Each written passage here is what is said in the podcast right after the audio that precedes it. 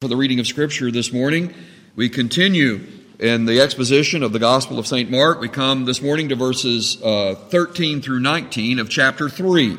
Chapter 3, beginning in verse 13, let us hear and attend to the Word of God.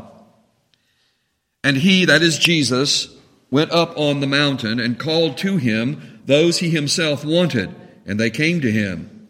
Then he appointed twelve, that they might be with him and that he might send them out to preach and to have power to heal sickness and to cast out demons. Simon, to whom he gave the name Peter, James the son of Zebedee, and John the brother of James, to whom he gave the name Boanerges, that is, sons of thunder. Andrew, Philip, Bartholomew, Matthew, Thomas, James the son of Alphaeus, Thaddeus, Simon the Canaanite, and Judas Iscariot, who also betrayed him. And they went into a house. And we'll end our reading of the Holy Scriptures there this morning. Please be seated.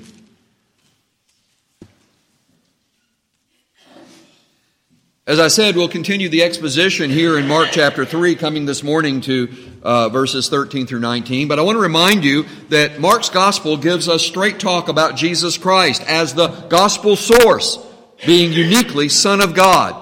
So we're talking about the good news that is from heaven, that comes to us from the one who uniquely, one and only is the God man, uniquely the Son of God, the Son of Man. And as we come to chapter 3, we've been looking at a theme of each chapter, and here in chapter 3, Jesus uh, Christ creates the new covenant family of God by a supernatural salvation. Now, I cannot overemphasize that. It meets us over and over again in terms of the supernatural, the parallel world that exists and that we only have um, uh, adequate knowledge of from Scripture. And we must be careful to limit our concern about that to what Scripture reveals to us. But we need to know that the good news that Jesus brings, because of who He is, is a supernatural salvation. It's not something that can be done or gathered or gained or understood by natural or human means.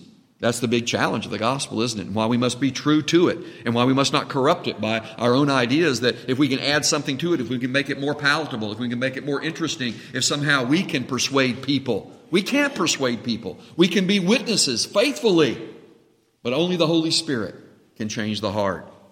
Uh, in verses 1 through 6 of chapter 3, we saw that the new covenant life starts with saved life by supernatural power over death. And the thing we emphasized there was not physical death, but rather original sin's results and personal responsibility for actual sins. And we saw that in what happened in the synagogue on the Sabbath day when there were those from original sin's uh, results. A man who had a, a damaged hand, a withered hand, we suggest that that was probably by accident. It seems from the language of the text more so than by disease or by a, a, a congenital birth defect. It seems that his hand had been damaged. It doesn't say to us that it was damaged because of any sinful activity on his part, but it affected his life, and Jesus had compassion on him.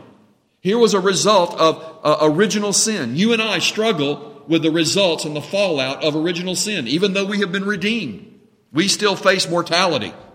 We still, and we saw last week, even Jesus was careful in terms of accident. He said, provide a little boat for me and, unless the uh, crowd comes and crushes me or could drown me and I can jump in the little boat and be safe.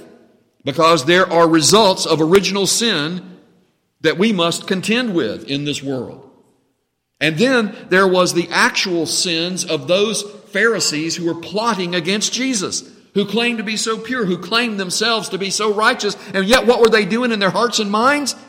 They were plotting murder to destroy Jesus. So that's a powerful section, verses 1 through 6, that we shouldn't lose sight of. That in order to be uh, in the new covenant life of the gospel, we must be saved. It's a supernatural salvation. In uh, verses 7 through 12, as I said last week, we looked at that. Uh, a new covenant life is not by human bloodline. It's not your people. It's not where you're from. But it is by the Holy Spirit's adoption through new birth, but being a supernatural power greater than unclean spirits. So as people came from all around, and I told you literally, that passage tells us that people came from every compass direction.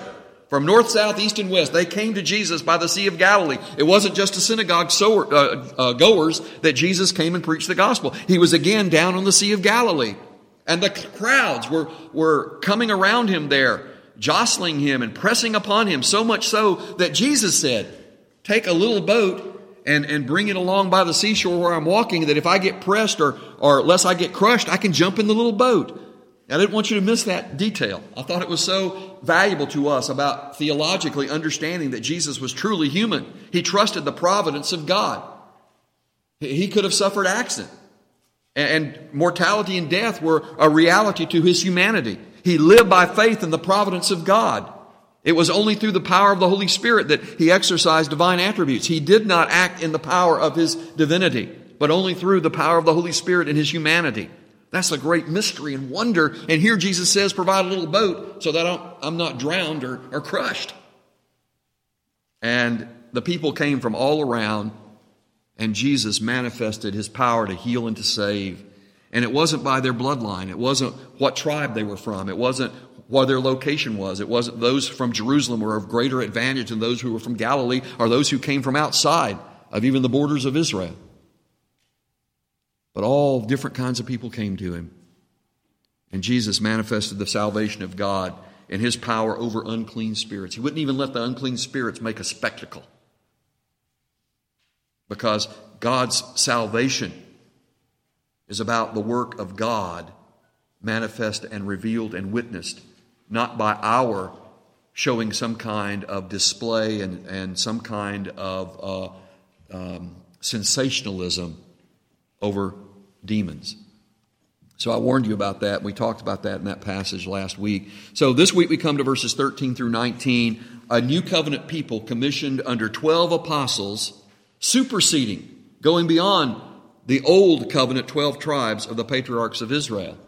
And we need to see here, this is a significant detail that, that uh, Mark gives us about the gospel and about the Lord Jesus Christ and the straight talk of who he is. He chooses 12 apostles He's going to qualify that for us. Even here in Mark's gospel, there is a balance of scripture telling us about the 12 apostles. And this is important to what Jesus is doing. This is important to the church of Jesus Christ. This is important to the new covenant and the new covenant that is new and better and taking the place of the old covenant by way of fulfillment and by way of reconciliation. And so Jesus relocates to a more private place than from where he was on the sea, uh, uh, seashore of the Sea of Galilee. He re- relocates into a mountain, a place uh, where he calls or summons a select group of disciples to meet him there. Look at verses uh, 13 and 14. And he went up on the mountain and called to him those uh, he himself wanted, and they came to him. And he appointed twelve that they might be with him, and that he might uh, send them out to preach so we find uh, the Lord Jesus, as was often his practice, to retreat to a more secluded place in the mountain, a place to pray by supplications and intercessions and communion with his heavenly Father, and to seek God's will. In a parallel passage, Luke tells us that Jesus spent the whole night in prayer before uh, the calling of the uh, the twelve. And so, as Jesus often went to the mountain, there to find some seclusion, there to find some place where he was in communion with the Father, in both offering supplications and, and crying out and begging God. We, we're told in Scripture how the Lord Jesus entered into fervent prayer. He prayed and he begged and he sought the Lord, the will of his heavenly Father, and he interceded for others. As he was praying, it wasn't just about himself, but he was praying and interceding for others in that communion that he had with the Father, seeking his will. And the emphasis here is on Jesus personally calling and summoning a select group of disciples. Um, he, he knew them individually. We're told that there were more than 12 that he called to him. But out of that group, we're not told how many there were, but out of that select group that Jesus summoned to come to him on the mountain, he, he chose 12, representing uh, the 12 he would have from those professed followers from his public ministry. And that's something I think you need to keep in mind as the scripture suggests to us here that, that no doubt Jesus knew these people. He called them by name. He, he said, These are the ones I want to come to me on the mountain. It was a select group. Remember, at one time, Jesus sent out 70 disciples, sent them out two by two, commissioned them. Those were not apostles. They were ministers and disciples whom Jesus sent out. But, but now, out of a larger group of how many we do not know, After passing the whole night in prayer and seeking the will of God and the wisdom and the direction of God's providence and purpose of his heavenly Father, Jesus out of that group will choose 12. So Jesus made, he created, he constituted a group of 12 definitive apostles by specific qualifications. And so I want you to know here that, that it's intentional. the, the, the language of the scriptures here tell us that he made, that is, he, he created, he constituted. It was something that didn't exist before. He didn't tell them just to take the place. He didn't choose some representative from the 12 tribes of Israel. He, he didn't do it that way. He constituted something new with the new covenant, a new group. It's intentional that there are 12 of them and that he sends them. The word send, that he, he would, he might send them to preach. That's the verb form of the, the noun form for apostle. That's what apostle means, one who is officially commissioned or sent. And here, uh, uh, Mark tells us that this was Jesus' intent. He chose, he made, he created, he constituted this 12 that they might be officially commissioned and sent to serve his purpose in the gospel. Now, the study of Holy Scripture clearly distinguishes between the call to salvation, expressly offering thanksgiving and worship for all Christian believers. That's what we do. All who are called to salvation respond. They respond with thanksgiving and worship as Christian believers. So from those multitudes of, of followers of Jesus and those who made profession of faith to follow Jesus, he called a select group, we don't know how many, of those in thanksgiving and worship who were believers in the Lord Jesus Christ. And from that group, from those who were called to salvation, he calls out specifically for service. And that call to service is, is varied. And sometimes that call to service is to ordained office. Now, Jesus calls all of us to salvation to testify and to worship Him and to be servants. If we are saved, if we have a saved life in Christ uh, uh, and the power, the supernatural power of His salvation, and we come in thanksgiving and worship to Him, we also live a life of witness. We live a life of service. As a matter of fact, the word for worship is often connected with the word for service. We're serving God and worshiping Him. But also, there is a call to specific office that Jesus identifies and that is uh, qualified for us in Scripture. Ordained offices in Christ Church identified by gifts and qualification. And we should not miss that here in terms of what Jesus is doing in uh, commissioning, in constituting these 12 apostles. They are in a specific office serving Christ in His church. And they continue in His church today, not on earth, but in heaven. And we need to keep that in mind. We go on then to verses 14 and 15. Jesus' 12 apostles would be sent out as new covenant gospel ambassadors with Christ's official authority. Look at verses 14 and 15. Then he appointed, he created, he constituted 12 that they might be with him and that he might send, that he might uh, commission them, apostol- apostolically, might uh, commission them to go out to do what? To preach and to have power to heal sickness and to cast out demons. And so we find that uh, here Jesus, commissioning these 12, gives them specific signs uh, and qualifications for what they are to do. Uh, we read elsewhere in Scripture, we'll reference this uh, uh later in this message, uh, is that part of that qualification for being with Jesus, 12 that would be with him, was they were to be eyewitnesses from the time of his baptism to his ascension. They were to be with him. They were to be trained by Jesus. They were to go out and be officially commissioned to preach, to tell forth, to herald the good news of the gospel. They were given power and authority. That's one of the things we've seen in chapters 1 and 2. That the Son of Man has authority on earth to forgive sin. Only God can forgive sin. And what do the apostles now have commissioned from Jesus? They have the authority and the power to heal sickness and testify to God's redeeming, loving, cleansing, forgiving power and grace. This informs what their message is to be. I told you before, uh, Jesus was not about just healing people, as often we do uh, think about in terms of a humanitarian care. I know Jesus had compassion. He loved people. He didn't heal everyone. That's a real challenge for us, isn't it? I told you, and I, I told you I, I, would not by any means try to be um, dogmatic about this, but I believe Jesus' healing of the sick and restoring the dead was a testimony of a greater work that he was doing inwardly, and that was saving their souls. But Jesus didn't heal everyone who was sick. He healed many, he healed multitudes. I want to tell you this Jesus saved more people than he healed. Now, I don't know how many times Jesus has healed me. I know I prayed to him a lot when I was sick and, and when I feel like a, a little baby. I'm, sick. I think I'm going to die. Please heal me, Lord. You just got a cold. You know, maybe some of us have been in much greater straits. Maybe we've had a ruptured appendix, or maybe we've had a, a life threatening disease, and maybe we're still struggling through that, and we're praying for the Lord to heal us and the Lord to keep us. And He says He will because He will keep us even through death. And I will tell you this Jesus has saved more people than He has physically healed. Do you believe that? That's what the gospel is about. Jesus saving people from their sin, from original sin and actual sin. He has power on earth and authority to forgive sin. And so he commissions his, his uh, apostles with, a, with authority and power over sickness and over demons. Uh, I won't get into it as much this morning. I've mentioned to you before that I believe Jesus defeated the works of the devil because the Bible tells us he did. He came to destroy the works of the devil. I've told you the only spirit you need to be concerned about is the Holy Spirit. And I have uh, uh, particular views about demon possession and, and demon influence. I believe Jesus defeated the works of the devil. I believe he ended and restricted uh, demonic possession.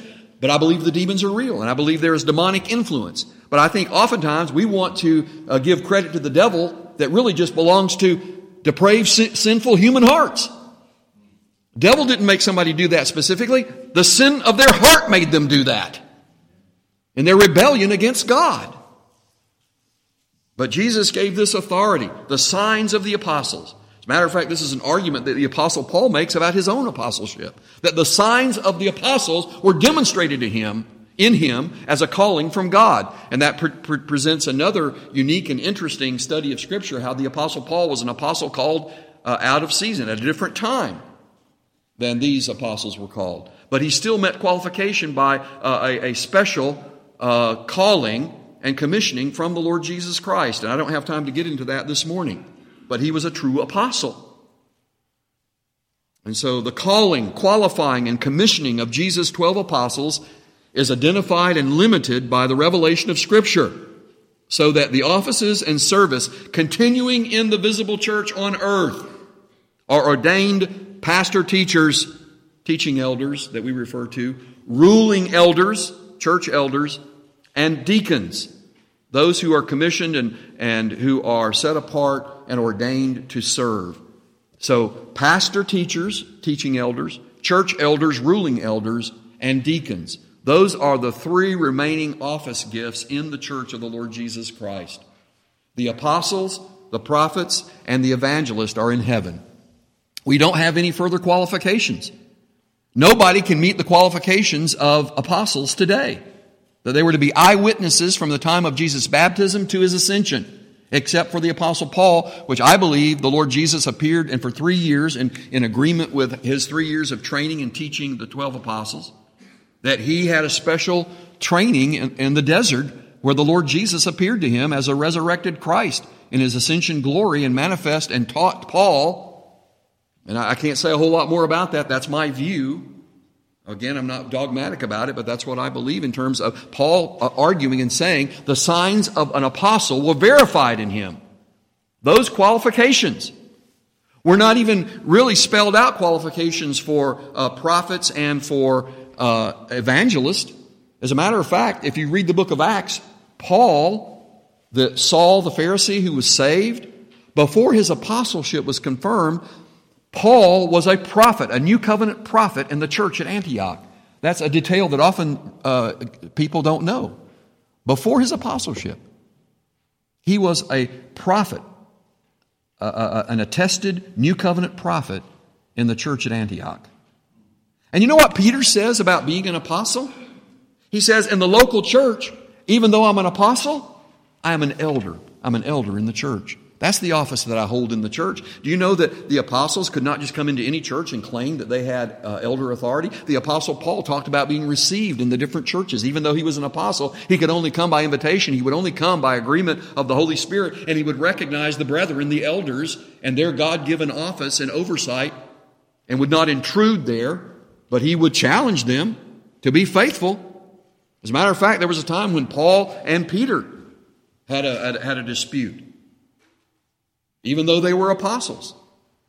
You see, the apostles were not sinless. I believe they were infallible by the Holy Spirit and all they preached and all they taught in representing the gospel, but they were not sinless in their lives. They needed forgiveness, they needed cleansing, they needed to confess their sin like you and like me. And so these are really important things for us to understand about the workings of the church on earth. But it's not just the church on earth. When I tell you the church is not losing anything. Why? Because the apostles, prophets, and evangelists are in heaven. Peter's in heaven. Bartholomew is in heaven. Uh, the, the evangelists who were the deputies of the apostles, Timothy, Titus, they're in heaven. The church in heaven rejoices. The church in heaven celebrates. We're not missing anything. More is being added. Not by human will, but by the work of the Spirit of God. We're a part of something far greater. It goes beyond the limitations that we have in this little sanctuary or this little spot here in this town. And that's why we need to keep focused and recognize of the church and body of the Lord Jesus Christ. What have I told you many times before? Of what is Jesus the head? He is the head of his body, the church. Of what is uh, Jesus the bridegroom? He is the bridegroom of his bride, the church. Of what is Jesus the king? Jesus is the king of his kingdom, the church. Not of this world greater than this world, uh, going beyond this world, transcending this world. And we need to keep in mind when, when we have the record of the 12 apostles being called here, we still have connection. As, as a, an ordained pastor teacher, my main calling is to uh, minister the Word of God and the sacraments to you. The elders are to be supported as they're called from the local congregation. I can't call them. What a wonderful arrangement we have from Scripture. I don't just call a bunch of yes men who do my bidding. I am accountable to the elders of the local church here. It's a wonderful parity in the way it works out. I have more public visibility. And my preaching and teaching the Word of God carries authority, not of my own opinion, but wherever I rightly teach the Word of Christ, it is the, it is the voice of Christ. But the elders are to oversee and care for the flock. They're also uh, to keep me accountable in my life and in my ministry. They can outvote me on everything whenever it comes to a vote. Do you know I don't even have a vote in our session meeting? We have a session meeting tomorrow night. I don't even have a vote. I have a tiebreaker, which I do not like because I have to take sides. Oh, we got a vote here and a vote there, and I'm going to to break the tie. Can I abstain? But see how the parity and the working of the oversight and the care and the love of the people of God is something Christ has committed as the great shepherd of the sheep. And he's done this with great wisdom and care. He spent the whole night in prayer before he called the 12 out of the larger group. Of those whom he named, I believe Jesus said, I want you to bring these folks to me. I believe he called them by name. And then out of them, he names 12. So we see verses 16 through 19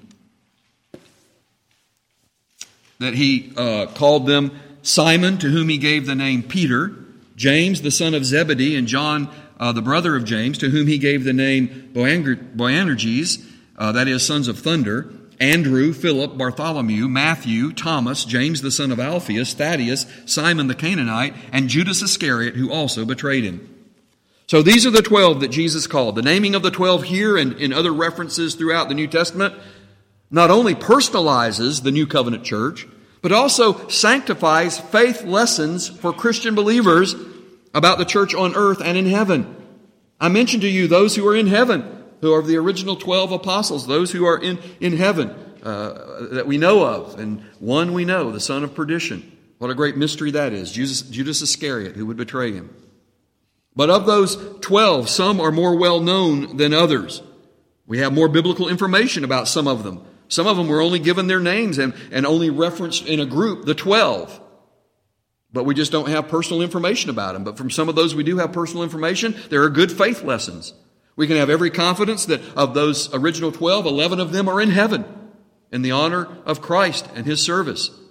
And so there's nothing missing to the church here on earth because we're connected livingly and unitedly in a great mystery with the church in heaven. Some of the 12 apostles are identified by an alternate name. And you can look and compare lists that we have here in the Gospel of Mark with the other synoptics, with, with other references in Scripture, in the book of Acts and so forth. We have Bartholomew. Bartholomew is literally means son of Ptolemy, but he is also named for us as Nathaniel. So Bartholomew, and Nathaniel, the same person. You know about Matthew. We talked about Matthew's call recently, didn't we? Back in uh, the opening chapters of Mark, how Jesus called him from his tax booth, and how it is that Matthew left his wealthy station and followed Jesus. He gave Jesus a big uh, dinner party in his nice home because he wanted other tax collectors and, and those people of the streets, even uh, those who were uh, often referred to as, as the most sinful of people, living in various immoral lifestyles. He called them and invited them, and he invited Jesus and the disciples because he wanted them to hear the gospel. And so you know that Matthew is also known as Levi. Matthew Levi. Then we have James, the son of Alphaeus, identified for us as different from the James who is the son of Zebedee. So there were two that were named James. And sometimes James, the son of Alphaeus, is referred to as James the Less. Uh, but that doesn't mean he's less important. Maybe that he was less well known, or it could be one of those little ironies that uh, he might have been a big man, like being called Little John when you're a giant. We, we just don't know, but he, he was identified for us as different from uh, James, the brother of John and the son of Zebedee. And then there's Thaddeus. Thaddeus is also Judas or Jude. Perhaps he's the Jude of the letter of Jude. He might have been a, a half brother of Jesus. We're, we're not sure about. There's some uncertainties. But what's interesting is that he is identified for us so he's not confused with Judas Iscariot. So there is a, a Thaddeus Judas who is not Judas Iscariot. And then there are some of the twelve. Some of the twelve apostles are also identified with nicknames. I, I say nicknames. I, I, I think that adds a little bit of the uh, person to it and, and uh, is interesting as we look at Scripture, adding personal and theological intention to why they're identified for us that way. We know there are some who are biological brothers. Peter and Andrew are biological brothers. Uh, James and John are both biological brothers. We have one named Thomas, who is Didymus, who means it's a twin. Thomas is an apostle, but his twin sibling is not. We don't know if it was a brother or sister. But Thomas is an apostle, but his twin sibling is not an apostle. And then we have apostles with some various nicknames that are given, suggesting character traits or, or associations. Probably the best known is that uh, Simon was called Peter. And you know that Peter is based on the play of words of the meaning rock. There's a lot of speculation about that. Did that mean something personal about Peter, or did it mean something about his confession of faith? As, as he grew and as he came to more and more represent the whole 12 in his confessions of faith, that it was for them all, at least uh, except for Judas. So there is uh, uh, this naming of Peter, Petros the rock, but what did it all mean? And there, then there's James and John, the sons of thunder. We still don't know what that means. Some think they were bombastic. They wanted to call fire down from heaven. Seems like that would have been more lightning than thunder. It could be that they were very eloquent, even though they were fishermen. Maybe they had a gift of eloquence and elocution so that they were uh, thundering forth the gospel and people listened to them. I don't know. We don't know what sons of thunder mean. We kind of put a negative spin on it, but it might not have been negative at all. It might have been something very good. Uh, they may have had thundering voices, uh, like we've heard of some preachers in the past. Then there was Simon the Canaanite. Uh, we're not sure that this was either he was from the village of Cana, perhaps, or this term is also an Aramaic term meaning zealot. He may have come out of the partisan Jewish dissenters, as there was a variety of different zealot groups. That's another concern about Judas Iscariot. Iscariot could mean man of Kerioth, and if so, he would be the only one not from Galilee, Kerioth, Kerioth being in Judea. So it's very possible that Judas Iscariot was the only one who was not from Galilee. Um, or, and I think this is less probable, uh, Iscariot can be derived from the Latin uh, Sicarius, which means dagger man or assassin, which was also another known group of partisan zealots. So uh, Judas Iscariot, maybe he had been in connection with one of those partisan groups of zealots known as the assassins. I, we don't know. Uh, could be a location of where he was from. But this is what we do know. What is always referenced to Judas? He's the one who betrayed Jesus. That's why we used Psalm 41 this morning. It's not just about Judas' betrayal, but it's about the way of the world and the struggles that we have and the heartaches that we receive and the realities. I mean, here Jesus chooses 12, and one of them is a betrayer. And we have some other information given to us along about Judas Iscariot. but it's something that should really, uh, really so, sober us up in terms of the Jesus choosing the 12 here and how they served him, and among them was one who was the betrayer. Uh, Michael Card has a song that often I, I think about, and it, it, really struck me the way that he uh, poetically um, con, uh, expressed the betrayal of Judas of Jesus with a kiss, and that's not what a kiss is for. I remember that refrain in the song that Judas betrayed Jesus with a kiss, but that's not what a kiss is for. Just really punctuating that betrayal by something as um, delicate and something as intimate as a kiss. So there are remaining mysteries about Jesus' 12 apostles, not fully revealed from Scripture, but hinted about. Both Matthias and Paul are validated as apostles, which increases literally the number to 13. Does that throw you a curve? Well, there's 12 apostles, but if we count Matthias and Paul, there's 13. Wait, is there a mistake there? Well, think about this. The patriarch Joseph's inheritance was equally divided between his two sons, Manasseh and Ephraim. Guess what that literally numbers? 13. if you take the patriarchs, the 12, and then you take Joseph and you, and you divide his inheritance equally between his two sons, I don't care how you count. I don't care that you only have 10 uh, toes and fingers together. You still come up with 13 when you divide Joseph's uh, inheritance to his two sons. I think one of the problems is that sometimes we want to overly literalize Scripture, and that's a poor, in, uh, uh that's a poor way of interpreting Scripture. Um, so the 12 tribes of Israel and the 12 apostles of Jesus are prominently figured in John's revelation vision of the glorified Christ and his church in heaven. But we must be careful in these challenges not to overly literalize our interpretation of Scripture and obscure the more important matters of New Covenant gospel salvation. This is one of the problems that I have with so much, and I hope you'll pardon the term. I often use the term prophecy mongering. And I get that from, remember the, the fishmongers?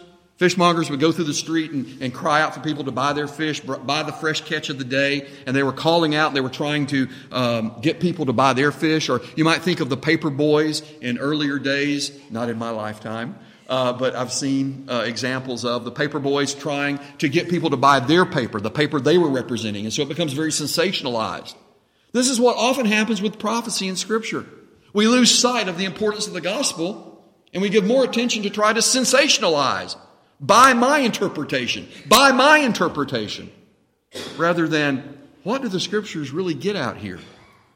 So when it comes to this concern about the apostles, and the fact that both Matthias and Paul are verified for us as apostles in Scripture, let us not be uh, troubled with over literalization as it comes to passages like the glorious passages in the book of Revelation.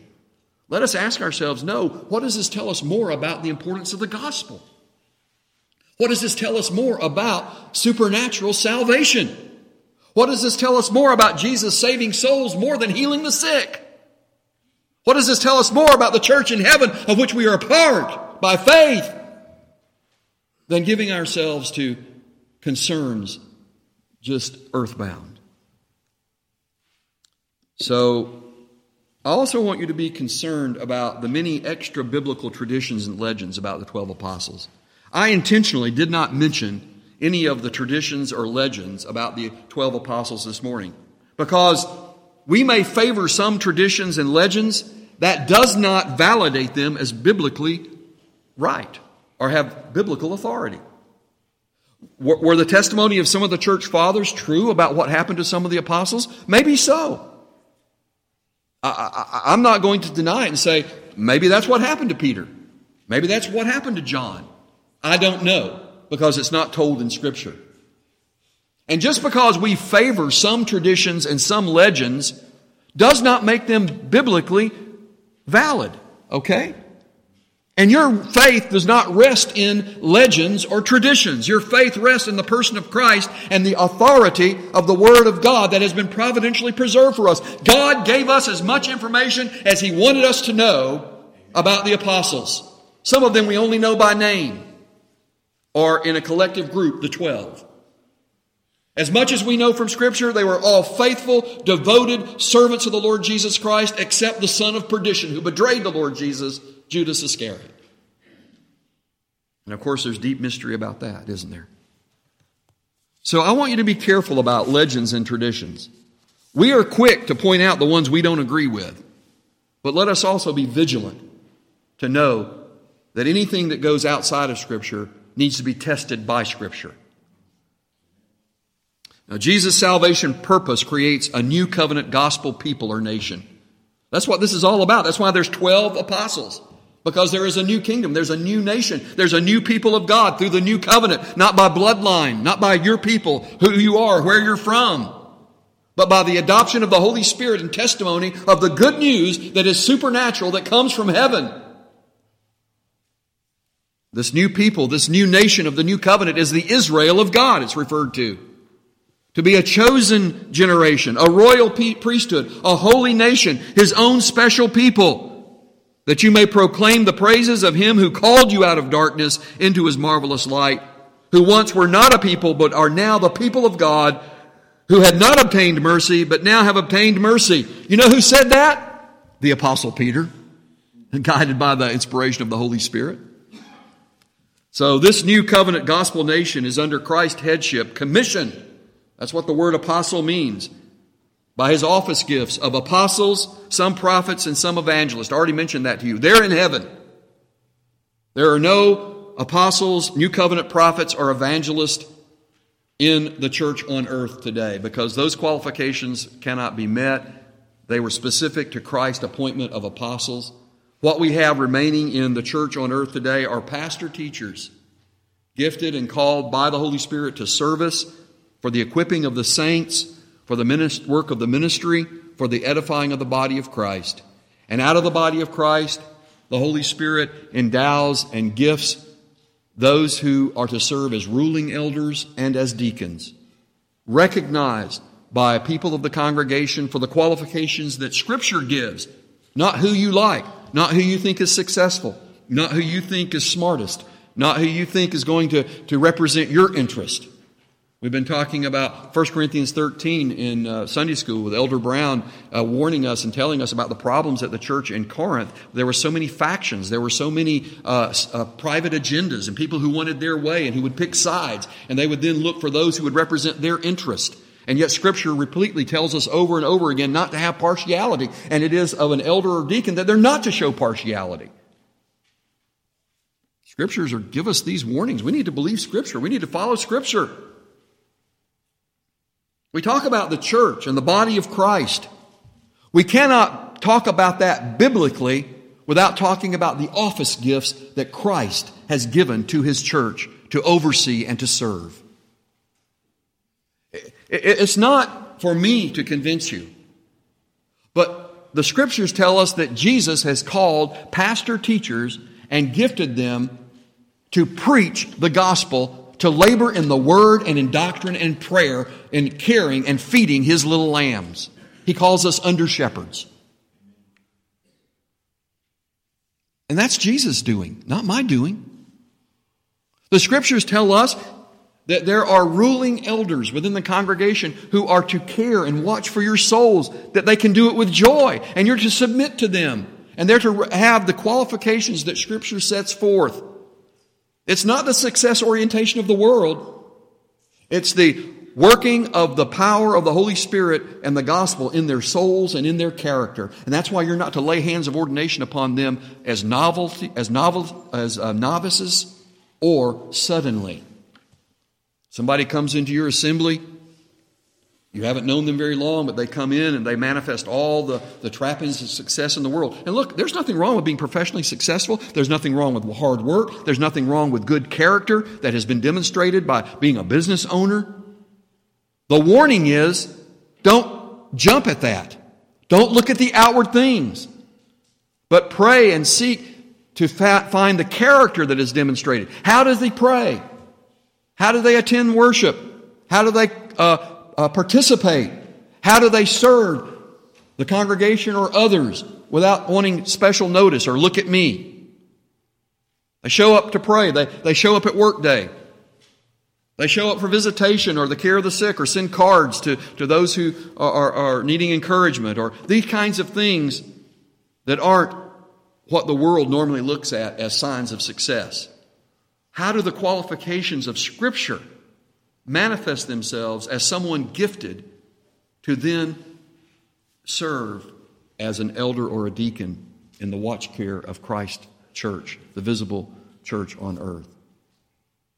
And so when Jesus called these 12 apostles, remember, he had given the call of salvation. Many had believed on him and were saved.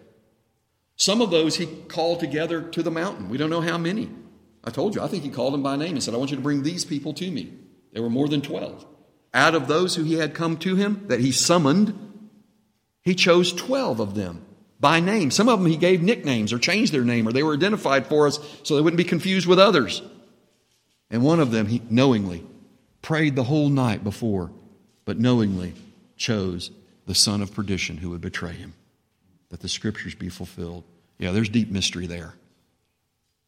But the deep, the deep mystery that tells us we're to live by faith and trust our Heavenly Father as the Lord Jesus gave us example.